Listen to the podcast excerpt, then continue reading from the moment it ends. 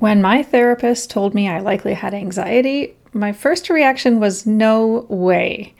But the more I sat with it, the more it all started to make sense. I guess I have what you could call high functioning anxiety, but my ability to cope took a serious nosedive about five months into the pandemic and eight months into a rather drawn out and emotionally taxing, but ultimately amazing move from Toronto to Collingwood, Ontario. This is a bit of a personal episode and admission to make, but it turns out naming and acknowledging my anxiety meant that a weight was lifted. And working with my therapist, I was able to develop tools to better cope. It also meant I understood many of my clients better. Because as it turns out, many people, and maybe this is you, in my community and especially in my client groups, struggle with anxiety as well. I began to wonder what came first the anxiety or the awareness of toxins and other anxiety inducing issues going on in the world. To some extent, I think it's a bit of the chicken or the egg scenario.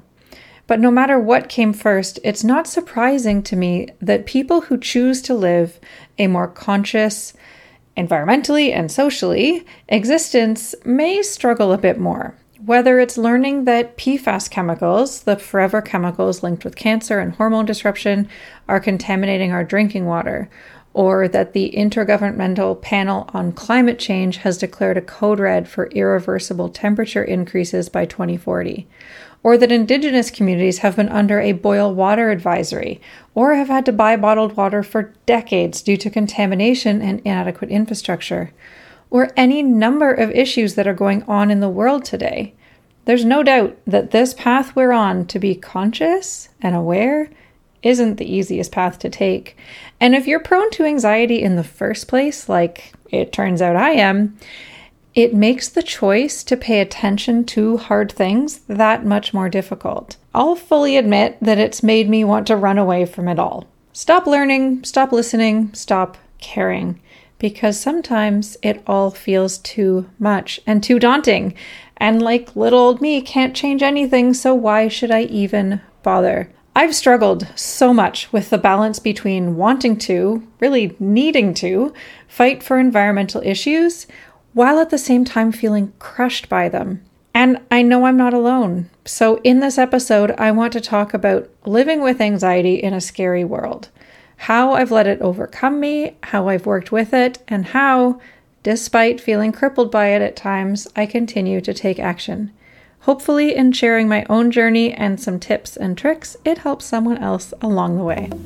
Welcome to the Missing Pillar of Health podcast, the show that tackles the often misunderstood and underestimated topics related to toxins and their impact on our health and well being.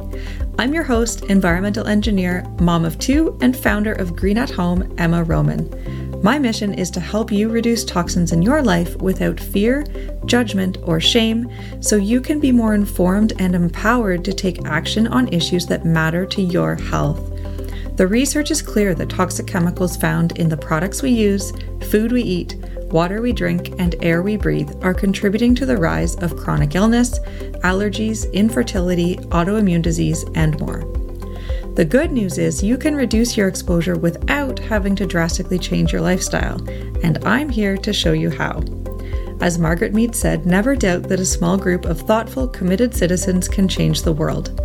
I believe addressing toxins is a critical step towards creating healthier and happier families, communities, and ultimately a better planet. And that starts right here, right now. Let's dive into today's show.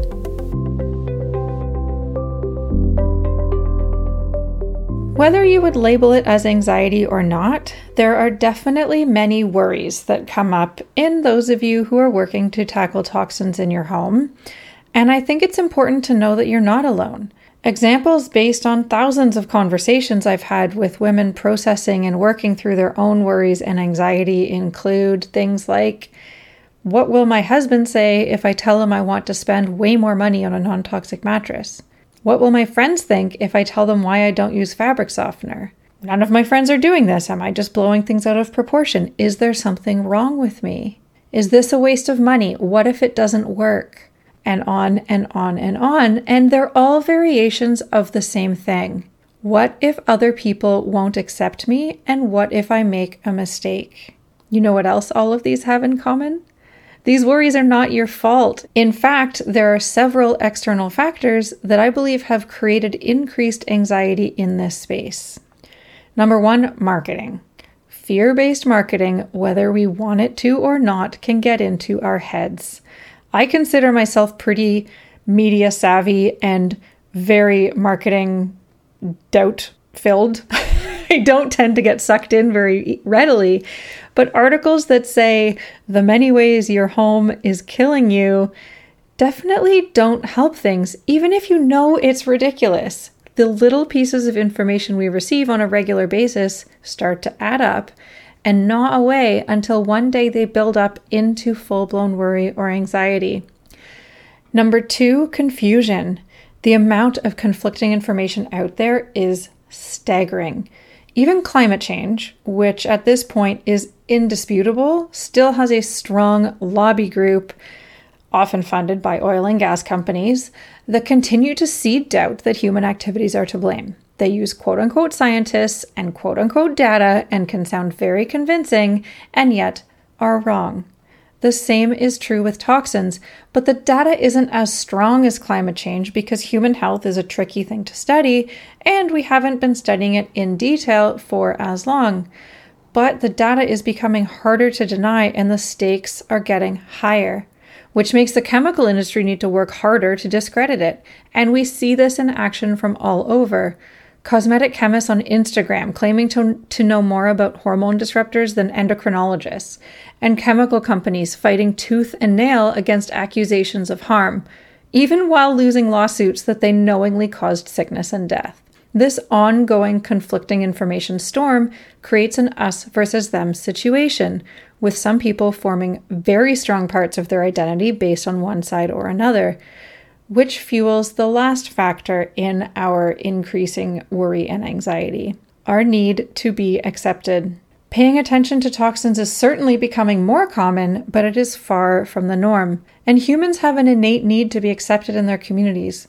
For a long time in our history, it was essential for survival. If you were cast out of your tribe, you are on your own in the wilderness and likely to starve or be eaten by a bear this need to be part of a community is still embedded in our brains. So, going out on a limb, believing things that are different than your family and circle of friends believes, makes your brain say, Whoa, whoa, whoa, let's get back in with the tribe before we find ourselves alone in the woods. Those of us who see past the lobby groups and industry involvement and understand the ramifications of the data coming out of environmental health research on our future and our kids well, we are at risk of being cast out of the tribe because we aren't the majority, though my mission is to help change that. It doesn't make us wrong, but it doesn't make it any easier being right. And so, with all of these factors at play the fear based marketing, the conflicting information, and our evolutionary need to belong it's no wonder that so many of us feel morally, emotionally, and logically conflicted and confused and ultimately why anxiety becomes a common state when trying to research baby products, mattresses, skincare products, frying pans, air purifiers, etc., etc. But we don't have to let the anxiety take over. For many, it's one of the biggest causes of inaction, analysis paralysis, and ultimately contributing to the overwhelm spiral that sucks so many of you out of your mission to lower toxins in your homes and back into what's quote unquote normal. Now, look, I'm not a mental health professional and I'm far from abolishing my anxiety. My whole goal really is to work better with it.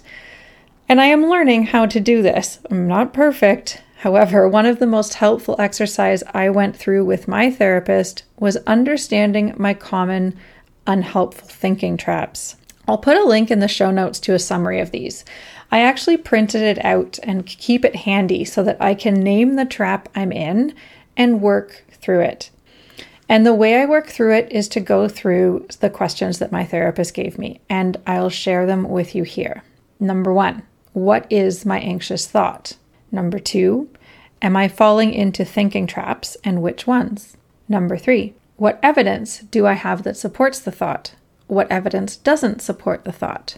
Number four, have I been in this type of situation before? If so, what happened? Number five, am I confusing thought with fact or feeling with fact? Number six, what is the worst case scenario? Seven, how likely is this to happen? Eight, what can I do to cope if it does? And nine, what is a more helpful thought? Now, when I first went through these questions, they themselves made me anxious. My brain was yelling at me, wait, wait, what? I have to plan out the worst case scenario? That's like, that is my worst case scenario, is having to think that through. I tend to do that automatically. Catastrophizing is one of my thinking traps. But the thing is, often the worst case scenario really isn't that bad, or even if it maybe is kind of bad or not that great, planning for it can help you figure out how to avoid it or work through it more practically and calmly and effectively. This exercise has really helped me step into action because when I get crippled by anxiety, one of two things happens. If it's a personal situation, like something I said or did, or a conversation I know I need to have but don't want to, I can spiral into what if scenarios and just stay so stuck in my head that I can't really think of anything else. When it comes to global or bigger picture issues like climate change or thinking I have to get every single toxin out of my home, I can tend more towards inaction and procrastination. I freeze, I become un- unmotivated, and I'm not present. In either scenario, once I can pull myself into action, even just one step to help me move through whatever is making me anxious, it causes a cascade and I find myself back on track. Sometimes it takes a couple hours, sometimes it takes days, sometimes it might take weeks. With how much is going on in the world, there are some things that have taken months to process and work through, and that's okay. But the solution for me is always action. And these questions can help pull you out of your head and into positive action if you're at all similar to me. It's what I suggest when my clients start going down a similar path, a rabbit hole where they get stuck in their head or stuck in inaction. Whether it's because of overwhelm, like there are so many things to do, where do I start? or having trouble making a decision. I cannot tell you how many people have spent months or even years before choosing a water filter, for example, or coming up against a roadblock. Hello, husbands who don't believe in toxins. And the answer to all of these is the same. I'll have them break down the problem they're facing into smaller steps, or sometimes figure out if it's a problem they need to solve at all. And if not, then we move on to something else. When I'm on one on one coaching calls with my clients, I don't walk through the thinking trap exercise with them specifically, but it's certainly in my mind to help navigate through their blocks and maybe understand a little bit more about some of those unhelpful thinking traps. And regardless of the hurdle, the anxious thought, or the way that we get there, the answer in my mind is always action. Because if there's one thing I've learned, it's that my anxiety loves me to be stuck. It can step in and grab hold much easier when I'm at a standstill and not at peace. So, the next time you feel it creeping in along your journey to reduce toxins, acknowledge it, understand why it's there, and remind yourself of the forces at play helping you feel anxious the marketing, the misinformation, and the evolutionary need not to be different. And go through the unhelpful thinking traps exercise if that resonates. You can go back, listen to the list I gave, pausing it, and write it down for yourself. Then decide how you're going to act. Take a small step towards the change you wish to make, any step. Tell your subconscious mind that you're in charge and you're not afraid of your anxiety, nor will you let it control you. Most importantly, know that your drive to reduce toxins is valid and worthy. I argue that it's actually essential to our survival. How you go about doing it is entirely up to you, and no two paths look the same. And look, I'm not here to belittle anybody's mental health. And so, depending on what's going on with you, you may have levels of anxiety or other mental health issues going on that are far greater than the examples that I gave here. And that's totally fine. Now, maybe your time to be focusing on something else. But if you are finding that your anxiety is stopping you from reaching your healthy home goals, and that is something that you really want to achieve right now, you're just feeling maybe crippled by your worry and anxiety, then reach out. If it's affecting your daily life, again, reach out to a mental health practitioner. That is not me. But if you want help overcoming it as it relates to reducing toxins, I am happy to give you a nudge in the right direction. They're some of my favorite conversations to have because some of the biggest strides can be made once we name what's going on and come up with a plan to take action. My DMs are always open over on Instagram. I'm at Emma underscore green at home. Do not hesitate to reach out and have a conversation. I hope you found this helpful. If you know of anyone struggling with anxiety around toxins, I would love it if you shared this episode with them. Most podcast players have a share button on the episode itself, or you can simply tell them to check out episode 52 of the Missing Pillar of Health podcast. That's it for me today. Until next week, be well, everyone. Wait, before you go, I have a quick favor to ask. If you are listening on Apple Podcasts and like what you've heard, please take a moment to hit subscribe and leave a five star rating and a written review. You can do it right from the app. It takes just a sec and really helps me to be able to continue to share this important information with more people. Plus, you might just get a shout out on a future episode. Thanks so much and bye for now.